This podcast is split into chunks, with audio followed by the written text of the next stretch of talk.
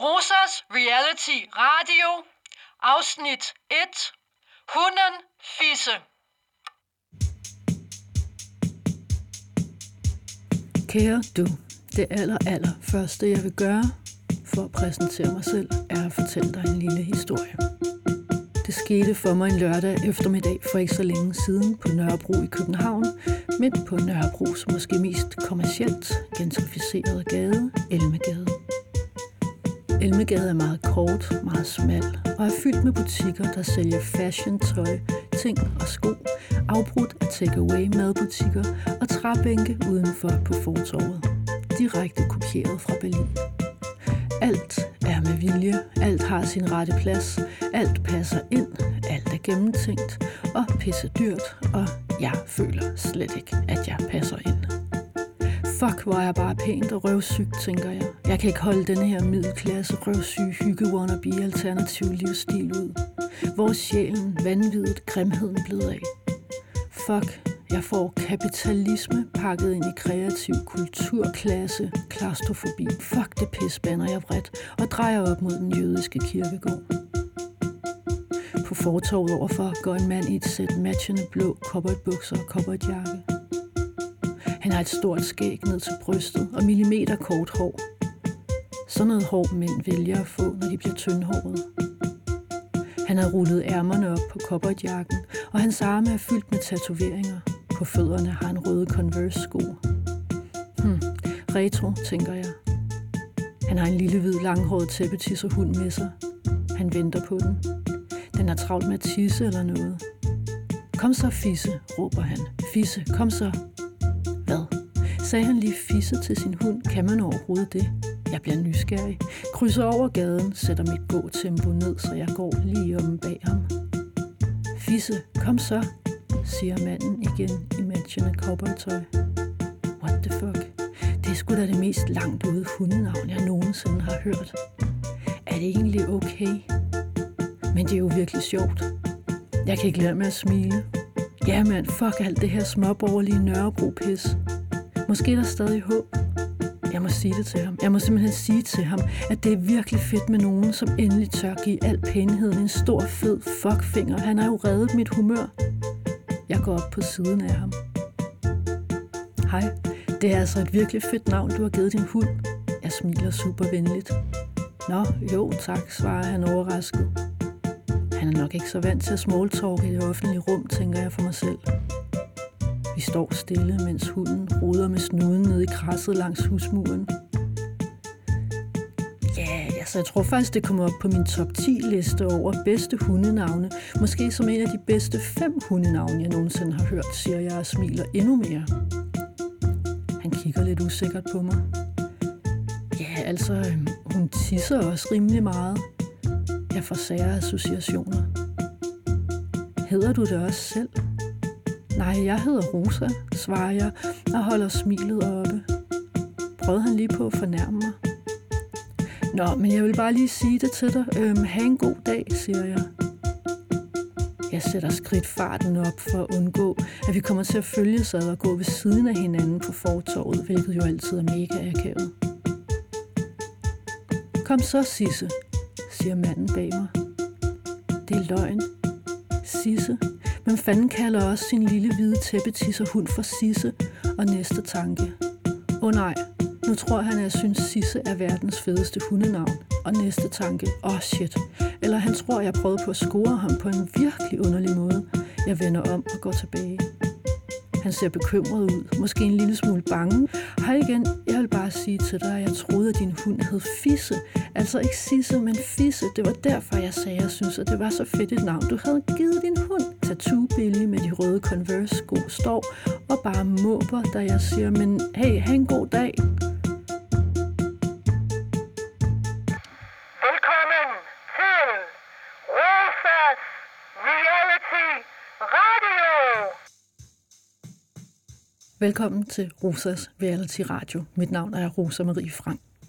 Det du lytter til lige nu er et reality radiokunstværk om min virkelighed som uddannet billedkunstner. Det handler om at leve i et konkurrencesamfund, som stempler mig som både elite og taber på en og samme tid, og hvor varen, som jeg sælger, mestendels er min personlighed. Sandheden er, at jeg lever 100% økonomisk usikkert, og det er ikke spor kunstnerromantisk. Tværtimod så befinder jeg mig i en konstant undtagelsestilstand på grund af pengestress og angsten for, hvad der skal blive af mig. Og så er der noget, jeg faktisk aldrig har fortalt helt åbent. For hvis jeg siger det højt, er jeg bange for, at du vil tænke dårligt om mig, og at der er ingen, der vil lave kunst med mig, invitere mig til at være med eller hyre mig. Jeg lider af den sygeste præstationsangst. Og det handler det her afsnit om.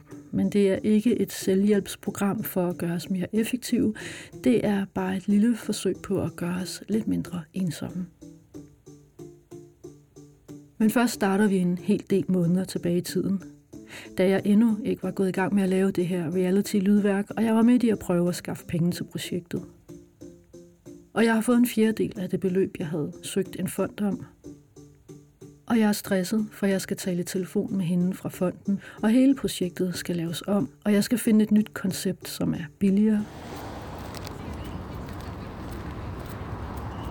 Og jeg går på et fortog i København, på Amager, med en mobiltelefon. Nå, men øh, klokken er 20 over 10, og det er formiddag. Og jeg går på Amager på vej til mit atelier, som jeg slet ikke kalder atelier, men jeg kalder det mit værksted. Jeg skal have et møde med hende, som jeg samarbejder med på Billedkunstnerisk Forbund i forhold til at lave den her podcast, som skal handle om kunstnere og penge og jeg har jo øh, selv kontaktet dem og sagt, hey, skal jeg ikke lave et eller andet mere, som handler om kunstner og penge? Og jeg vil egentlig gerne have, at podcasten hed Prekær Podcast, men det synes de lød for offeragtigt. Og jeg tænkte, ah, jeg synes, det er en cool titel, fordi det var sådan, cut the crap. Det er den virkelighed, de fleste lever i. Og sådan måske også sådan lidt provokerende og sådan lidt, man tænker, hmm, hvad er det nu det for noget? Men nej, det gik ikke. Hov, stop prekær. Hvad for noget, tænker du måske? Prekær og prekariatet er en fælles klassebetegnelse for sådan nogle som os, der lever under permanent usikre arbejdsforhold og med permanent usikre indtjeningsmuligheder. Sådan nogen som os, der er ufrivilligt freelancere projektansatte, som ikke får frynsegoder, frokostordning, opkvalificeringer, løn under sygdom, barsel, og som ikke kan spare op til pension, som hele tiden skal sælge sig selv og er mere eller mindre konstant stresset over situationen. Vi er en del af prekariatet, men titlen Prekær Podcast blev altså ikke vel modtaget. Men nej, den gik ikke. Så øh, der var en deadline til en fond, som øh, BKF, Billedkunstens Forbund, har, og jeg sad lige midt i at lave en anden ansøgning, så jeg fik lavet en ansøgning over stok og sten på en af fire sider, søgte en helvedes masse penge og fik kun en fjerdedel. Så nu bliver jeg nødt til at lave hele konceptet om. Og det er vel ikke sådan en usædvanlig situation, man går i og står i som billedkunstner, at man søger penge, ikke får det, man har tænkt sig, og så skal man finde ud af, hvad man nu gør. Så jeg har brugt helt usandsynlig lang tid på at tænke, tænke, tænke og skrive noter og post-it notes og snakke med folk. Hvordan kan man lave en podcast om kunstner og penge? Og jeg skal have det her telefonmøde med hende fra BKF her om et par timer. Og jeg er faktisk øh, ret urolig over, om de er med på at lave hele konceptet om.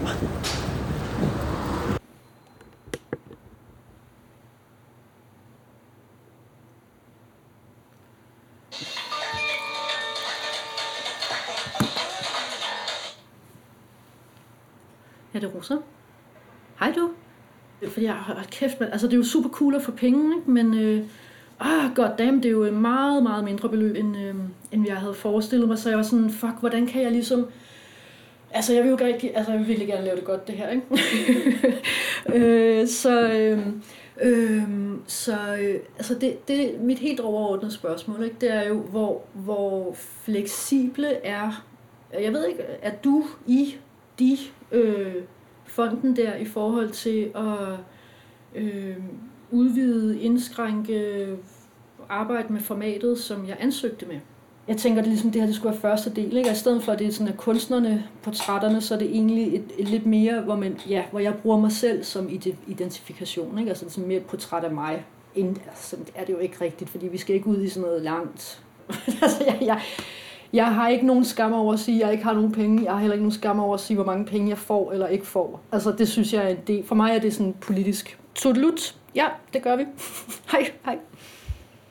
Hun var jo sådan, hey yo, altså, den fond, som du har fået penge fra, og de forstår godt, at du ikke har fået det store beløb, øh, så derfor kan du ikke lave det, som du havde foreslået, og øh, du styrer selv formaterne, og det er cool nok, og... Øh, jeg optager nu. Ja. Jamen, jeg tænkte, jeg vidste ikke lige, hvordan jeg skulle gøre. Skal jeg slukke den her nu? Nu kommer jeg ud i det her. Er det ikke meget det, godt? Det, det, det er okay. Jeg har fået grønt lys til det det her lange gange herude i Gentofte. Okay. Det, det er en lidt anderledes situation. Ja, det er en super anderledes situation. Jeg er også sådan, jeg er rimelig akavet over det, fordi at... Øh, jamen, jeg kan jo lige præsentere dig. Altså, jeg, du hedder jo Vibeke, og er min terapeut. Mm-hmm. Skal jeg, vil du have efternavnet med også? Eller er det? Det, det er fint, du skal gøre sådan, som du vil. Det må du gerne. Ja, du hedder Vibeke Hertz, mm. og er min terapeut, og jeg vil mene, du på godt og ondt kender mig frygtelig godt efterhånden. Rimelig godt. Mm, ja, vi har Ja. ja. da talt sammen igennem nogle år i hvert fald. Ja. Ja, det her er min terapeut, Vibeke Hertz, og du undrer dig måske over, hvorfor jeg skal optage en samtale med hende. Det korte svar er, at hvis du har haft en lorte opvækst i de laveste socialklasser, som jeg har haft, så er der stor sandsynlighed for, at du slet ikke ved, at der findes sådan noget, som hedder kunstakademier. Jeg var for eksempel 25 år, da jeg opdagede det. Svenske undersøgelser har vist, at næsten halvdelen af alle kunstnere kommer fra en familie, hvor mindst en af forældrene har en gymnasiel uddannelse. Og det er så dobbelt så mange som i resten af befolkningen. Svenske undersøgelser tyder også på, at vores sociale og økonomiske familiebaggrund spiller en stor rolle, når det kommer til vores kunstkarrieres succes. Ja, det har vi. Og, øh, og nu har jeg så spurgt dig, om jeg måtte snakke med dig om det her med at have præstationsangst og være nervøs, øh, fordi jeg er ved at lave det her projekt. Vi sidder inde i det her inde på dit kontor, ikke? Mm-hmm. øh, som jeg kender meget vel. Og øh, historien er jo, at jeg har haft en ret lang periode, hvor jeg virkelig havde det dårligt. Ikke? Altså, jeg ved ikke, hvad den kliniske definition helt præcist er, men øh, jeg vil betegne det som øh, ret svær depression. Mm. Øh, det ved jeg ikke, om du vil give mig ret i, at det var noget ret hårdt depression, eller depressivt i hvert fald, eller jeg ved ikke. Ja, altså øh, som var depressivt. Ja. Øh, altså, jeg husker det som om, at jeg er kommet her en gang om ugen, og siddet og fortalt dig, hvor frygteligt alting er. Og så er jeg gået hjem igen, og så har jeg bare haft det frygteligt. Og så er jeg kommet herhen og fortalt dig, hvor frygteligt alting er. Jeg husker det nu også som, at, at jeg husker det som, øhm, at, at det gik meget op og ned. Ja. Øh, og, og, så der var sådan en, der var ikke så meget stabilitet. Jeg startede, jeg startede med noget terapi, fordi jeg oplevede, at jeg fik sådan nogle underlige angstanfald, eller følelser, eller et eller andet væk. Igen, hvad det hedder klinisk, men sådan nogle meget svært ved at være i verden. Og så er der det er så nogle, er det ret lang tid siden efterhånden, det er nogle år siden, tror jeg. Jeg har ikke helt kalender på det. Men i hvert fald, altså jeg sidder her nu og vil gerne snakke med dig, fordi at jeg vil gerne lave øh, den her udsendelsesrække. Og en af de meget store og allerførste hurdles, eller sådan hindringer på min vej, er for mig, at jeg, jeg bliver så grænseløst nervøs. Det er virkelig et problem for mig. Fordi det kommer til at fuldstændig overtage mig. Mm. Og det betyder, at når jeg går i gang med at lave ting, som for eksempel at skulle tage ud og interviewe dig, eller gå i gang med sådan et projekt som det her, så skal jeg, så skal jeg altså hoppe ud fra en klippe uden faldskærms på. Og det er ufattelig ubehageligt. Jeg er helt ude af flippen i flere dage op til. Og selvfølgelig, altså, der er jeg sådan 100% ude af flippen i et par døgn inden. Ikke? Og så er der jo flere måneder inden, hvor jeg bare går og er småpresset og smånervøs og oh nej, og bekymret og sådan noget. Ikke? Men, men så går der ligesom de der to døgn, hvor det virkelig er sådan, jeg kan ikke sove, og jeg har mareridt, og ja. H- hvad sker der? ja, hvad sker der? Altså, ved du, i, i den der proces, hvor du er så nervøs og smadret bange, hvad er det, du er bange for? Øh, jamen, jeg føler simpelthen, at jeg ingenting kan. Altså, at jeg er fuldstændig øh, magtesløs, forstået på den måde. Jeg har ikke nogen værktøjer, jeg har ikke noget kunne. Har jeg noget at have det i, min faglighed? Jeg har en Master of Fine Arts plus et Postmaster of Fine Arts diplom fra et kunstakademi i Sverige. Dertil har jeg studeret to år på det Fynske Kunstakademi. Jeg har gået to år på det Kongelige Danske Kunstakademis Arkitektskole i København, og inden da tog jeg et etårigt medieuddannelse og var et lille halvt års tid på et reklamebureau. Hov, jeg glemte også at fortælle, at jeg også har været på Danmarks Radios talenthold, hvor de uddanner nye folk i medieproduktion. Og jeg også var en del af Radio 24-7 Dokumentars faste redaktion. Jeg har spillet bass i forskellige punk-rock hippie bands i 10 år. Jeg har lavet dokumentarer, som endte på sundhedsministerens spor. Jeg har udstillet værker på de to mest prestigefyldte censurerede udstillinger, Charlottenborgs forårsudstilling og Kunsternes påskeudstilling i Aarhus, hvor jeg også blev udvalgt som særligt talent. Jeg har modtaget legaler fra Statens Kunstfond flere gange, og så videre, og så videre, og så videre. Øh, og så det, man kan sige, hvad jeg er bange for, der skal ske, jamen, jeg er jo bare bange for, at alt vil gå galt. Ikke? For, fordi du får, du, du får de her tanker, du bliver bange, øh, og jeg ved ikke, måske føler du dig også øh, sådan helt alene. Så du, så du bliver grebet af en tilstand, øh, og så er du det her, jamen, hvad, hvad minder det om? Det her med, med, med tidligere oplevelsers betydning, ikke mindst barndommens og opvækstens og jo ikke på den måde som sådan et regnestykke, at 2 plus 2 er lige med 4. Ja. Men må jeg, må jeg spørge dig tilbage, ja. Øh, fordi, fordi jeg, jeg, jeg på, på en eller anden måde... Øh, altså, altså, du giver den bare gas. Ja. Alt det, som jeg ikke vil have, der kommer ud, ja. det klipper jeg bare ud. Ja, det så det. du spørger bare. Men, men så, så, så spørger jeg tilbage, mm. øh, altså, hvad minder det dig om, hvis du tænker tilbage? Det at få fornemmelsen af, at være fuldstændig dum, ikke at kunne noget, ikke at være noget værd. Mm. Og øh, ikke at være noget værd, det glider jo over i, i, i, i det, du taler om med øh, ikke at have nogen berettigelse. Mm. Hvad minder det dig om, hvis du tænker tilbage?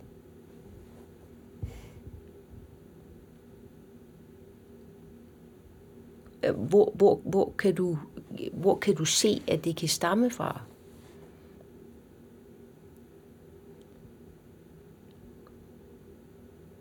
Eller hvor har, hvem, hvem har, hvem kan du, kan du se af betydningsfulde personer, øh, har, hvad skal vi sige, formidlet de beskeder til dig. Ja, det er sådan en meget pæn måde at sige det på. Ja, nej, men altså, jeg ved godt, hvad du tænker på. Øhm, at, øhm, at øhm, er sådan i, i, øh, i en sådan total øh, mangel på øh, pædagogisk øh, følelse og sensibilitet, så øh, ja, så, så, så, øh, så kom min far meget, meget ofte til at kalde mig for dum, da jeg var barn. Og, og bare fyre en masse lort af hele tiden. Og deriblandt at tale til sit barn, som om at jeg var voksen. Og så kalde mig dum, hvor jeg tog det meget bogstaveligt. Ikke? Det, det er jo ikke så sært. Altså... Ja, han havde læst nogle bøger der i 70'erne om, at, at hvis man ligesom roste, så var det sådan en måde sådan at manipulere ens barn til at få særlige værdier. Mm. og det var sådan en magtmisbrug af, af voksen autoritetspositionen, så derfor var det bedst at være totalt neutral. Der var bare lige sådan lige den lille minus i den ligning, at han altså ikke var totalt neutral, når det kom til at tale til mig, som om, at jeg var voksen, yeah. og sige sådan, oh, Jesus Christ, you're so stupid, og sådan noget, fordi han er kanadisk. Øh, det har virkelig præget mig. Yeah. Virkelig meget. Yeah. Øh, og så kommer der så oven i det, at, at jeg var tosproget, og at, at jeg havde sådan et, meget, meget stort øh, problem med at lære at læse, og matematik og sådan noget. Jeg fik specialundervisning i rigtig mange år. Det er bare en dårlig kombination, når man, når man bor lige med mine forældre, der samtidig også siger, at man er dum. Ikke? Altså, er jeg, er jeg ekstra disponibel for nervøsitet og præstationsangst, fordi at jeg ligesom bare har haft sådan en sindssyg, ustabil opvækst? Altså, det, det, det, det er jo noget af det grundlæggende børn har brug for. Det er stabilitet og tilregnelighed og mulighed for at knytte sig ikke bare til stabile og forudsigelige, kærlige og omsorgsfulde voksne, men også at kunne danne længerevarende relationer, både til andre voksne, men også til jævnaldrende børn. Og det er jo svært, når, når man er flyttet så meget rundt, som, som du ja er. Altså, jeg har boet 18 steder, fra jeg blev født, til jeg var 9, ikke? Ja. Ja, det er vildt. Og øh, altså, du, du, du er jo, kan man sige, sådan som jeg har forstået det, nærmest blevet mødt med det modsatte af opbakning. Altså, hvis, hvis vi snakker om min far, som jeg er vokset op med, alene med, uden søskende. Øh, altså, jeg vil sige, inden for de senere par år, ikke, nu er jeg i starten af 40'erne, der er han begyndt at komme med, med, med små, bitte, subtile tegn på, at han faktisk øh, synes, at jeg er helt okay. Okay. Bedre set end aldrig. ja. Øh, Men nej, altså det, øh, det alt, nej. Nej, jeg har ikke fået opbakning. Nej. Og når man flytter så mange gange, så, øh, så kan det jo også ske det, øh, at øh, jamen, så bliver det jo simpelthen efterhånden svært at tro på, at det nytter noget at knytte sig til nogen, og så, øh, så gør man noget andet. Så klarer man sig på andre måder. Mm. Ja. Fordi det gør for ondt. Mm. Ja. Kan, kan du godt genkende det? Ja, ja, helt vildt. Ja, fuldstændig. Ja, ja, ja og helt vildt. Helt overdrevet meget. ja, virkelig. Altså, det, det, jeg tror, det ligger sådan meget rodfæstet i mig at have den der, jeg klarer mig selv. Et eller andet sted, selvom det er ikke det, jeg vil. Det er jo min sociale arv, ja. at, at jeg har det ikke særlig stille og roligt Nej. med at eksistere på jordkloden. Nej. Nej. Og jeg har det slet ikke stille og roligt med at lave det her, vel? Nej. Noget, der bare virkelig gør mig utrolig frustreret, det er bare, at tanken om, at at der måske findes en masse stemmer eller mennesker, som ikke øhm, får muligheden for at blive hørt. Mm. Fordi at, at de, ja, det er meget basalt, ikke? Altså fordi man bare, at det stadigvæk fylder for meget i ens liv som voksen. Mm. Så man ligesom er for usikker, eller øh, ikke har nok selvværd, eller man har fået alle mulige andre problemer, eller et eller andet, som kommer fra den der pokkers mm. idiotiske fucked up barndom, ikke? Mm. Altså, øh, og som for eksempel, at, at når man laver det, som jeg gerne vil lave, ikke? altså lave radio og formidling og dokumentarisme og kunst og sådan noget, hvad er det for nogle stemmer, vi hører der? Mm. Og, og, og det er bare ærgerligt, at inden for det felt, der ville det bare være fantastisk, hvis man også hørte flere, som har andre erfaringer at trække på. Ikke?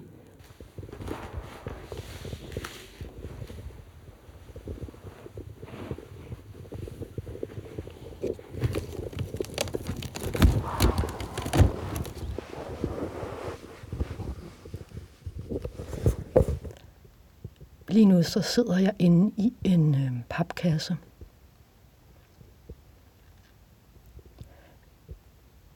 Det er fordi, jeg har bygget en akustisk boks ud af nogle øh, store stykker pap. Så det var egentlig meningen, at øh, jeg skulle sætte mig herind og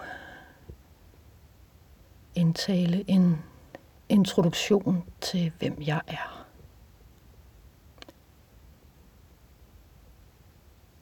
Det er så her, at præstationsangsten sætter ind. Den der følelse af, at tusind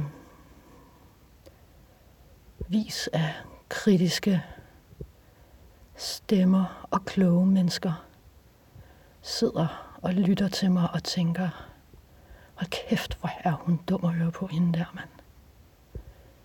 Fuck, hvor er hun uintelligent. Gid hun bare ville lukke røven. Holde sin kæft. Jeg bliver lige nødt til at afbryde her. Fordi virkeligheden den er, at jeg sidder ikke lige nu. Lige nu, der står jeg og kigger ud af et vindue. Men i min lejlighed, men virkeligheden er den, at hele det her koncept med at bruge sig selv som materiale, når man laver en, for eksempel en radioudsendelse, det er verdens ældste knep i håndbogen for et at lave identifikation. Det vil sige, at du sidder og tænker, ej, hende Rosa, hende kommer jeg godt nok tæt på. Nu føler jeg lidt, at jeg kender hende, og jeg får lyst til at høre noget mere. To, så giver det mig adgang til alle mulige folk og deres viden og know-how og netværk. Og tre, så giver det mig PR og synlighed. Så jeg ved sgu ikke, et eller andet sted, så har jeg det sgu sådan lidt rimelig meget natur over at lave det her, og sådan lidt fuck det her projekt. Måske skulle jeg bare gå ud og øhm, arbejde for at redde jorden mod total klimaforandringssammenbrud. Det er sådan, jeg har det lige nu. What the fuck med det her radio kunstpis? What the fuck?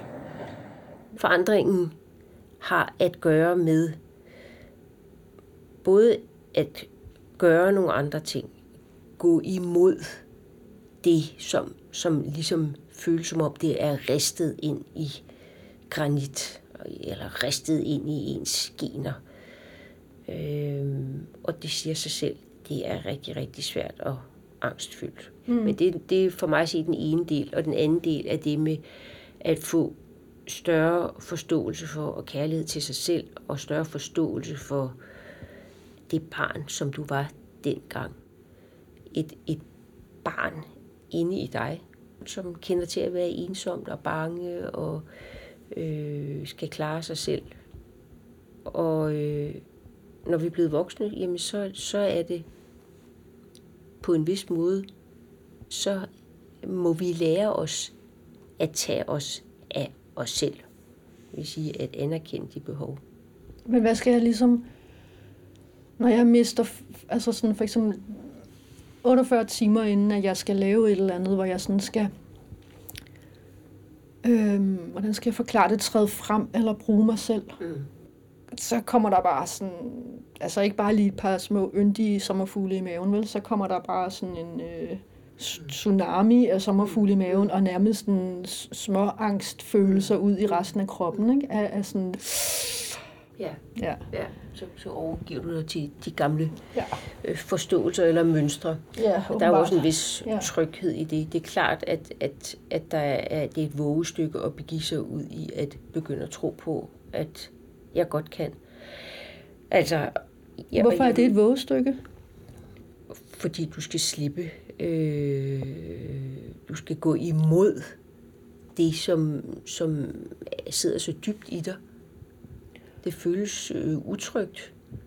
Altså, hvis, hvis du nu tænker tilbage og tænker, at du skulle tale din far imod og sige, jo, jeg er dygtig, jeg kan godt. Øh, altså, det, det, det er da risikabelt. Så selv når det er møgtanker, så er, det, så er det mere trygt at bevæge sig i det mentale rum af selvbebrejdelser, end det er at gå ned i kroppen og mærke øh, kedattigheden, eller hvad det nu er. Eller mm. for den sags skyld, hvad der kunne blive stærkere med tiden. Mm. Styrke og stolthed. Mm. Men, mm. For, fordi det med, med, med altså, følelseslaget, øh, altså går vi først ned i følelseslaget og øh, mærker en slags følelser, så, så får vi adgang også til andre følelser. Man kan ikke ligesom sige, nu vil jeg gå ned og øh, mærke glæde og stolthed og styrke, øh, og så sige, men jeg, jeg vil ikke mærke det andet. Altså så, så kan vi ligesom åbnet en, en dør ind til et land, øh, hvor der er sammenhæng. Altså det er et niveau, kan man sige.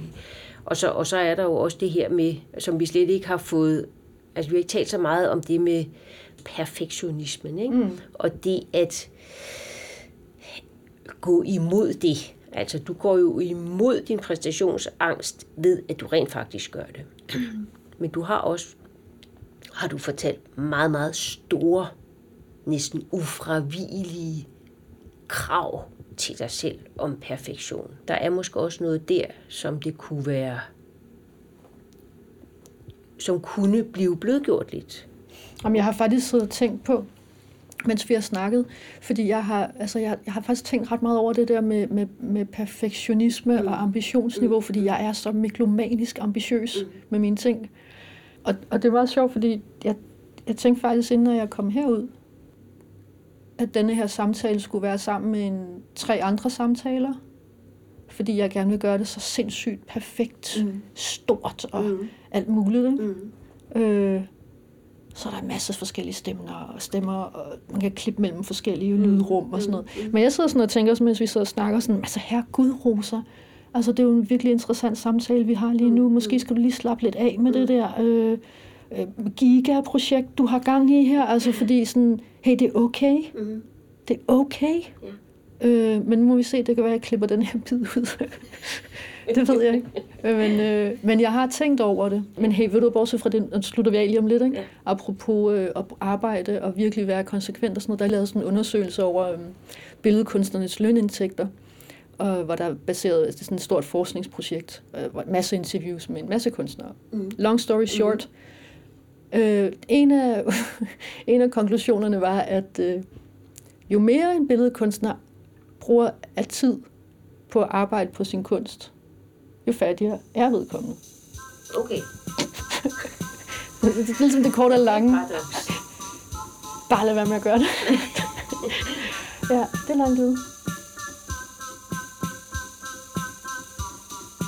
Så fik vi lige den med. Ja. Og så skal vi faktisk til ja, at slutte. nu skal vi slutte. Så øh, skal vi lave en ny aftale på mailen. Skal vi gøre det?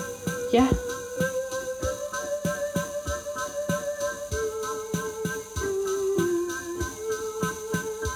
Og her slutter første afsnit af Rosas Reality Radio.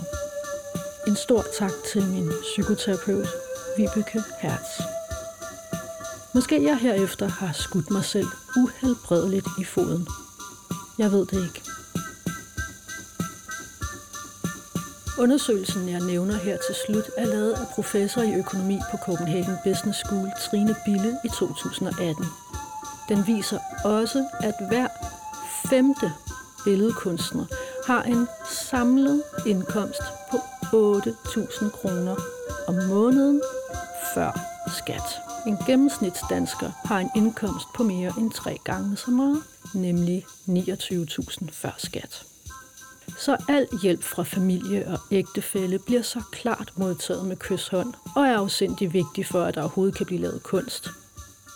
Men det kan vel ikke være meningen, at det er tykkelsen på ens mor, far eller ægtefælles pengepunkt, som skal afgøre, hvilken kunst og hvilke kunstnere vi møder i Danmark. Og apropos hvilken kunst, der bliver skabt, så lyt med i næste afsnit, hvor jeg forsvarer fra Statens Kunstfonds projektstøtteudvalg, som jeg har søgt intet mindre end 240.000 kroner fra. Og jeg har jeg har helt røde kinder, og mit hjerte, det hamrer. Helt vildt. Åh, nu kan jeg mærke, at mit hjerte slår helt ud i armene. Idé, koncept, research, tilrettelæggelse, optagelse, klip, finmix, orgelmusik, jingle og lyddesign, teknik, PR, grafisk design, hjemmeside, fundraising og projektstyring er lavet af mig, Rosa Marie Frank. Faglig feedback undervejs er lavet af radiodokumentarist Britt P. Jensen. Lydmasterering stod tonemester Kasper Janus Rasmussen sig for. Tak til Billedkunstnernes Forbunds Ophavsretsfond. Uden deres støtte var dette ikke blevet til. Du har lyttet til et værk.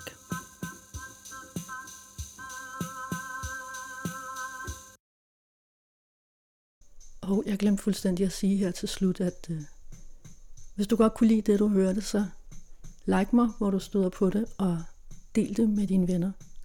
Tusind tak, og tak fordi du lyttede med.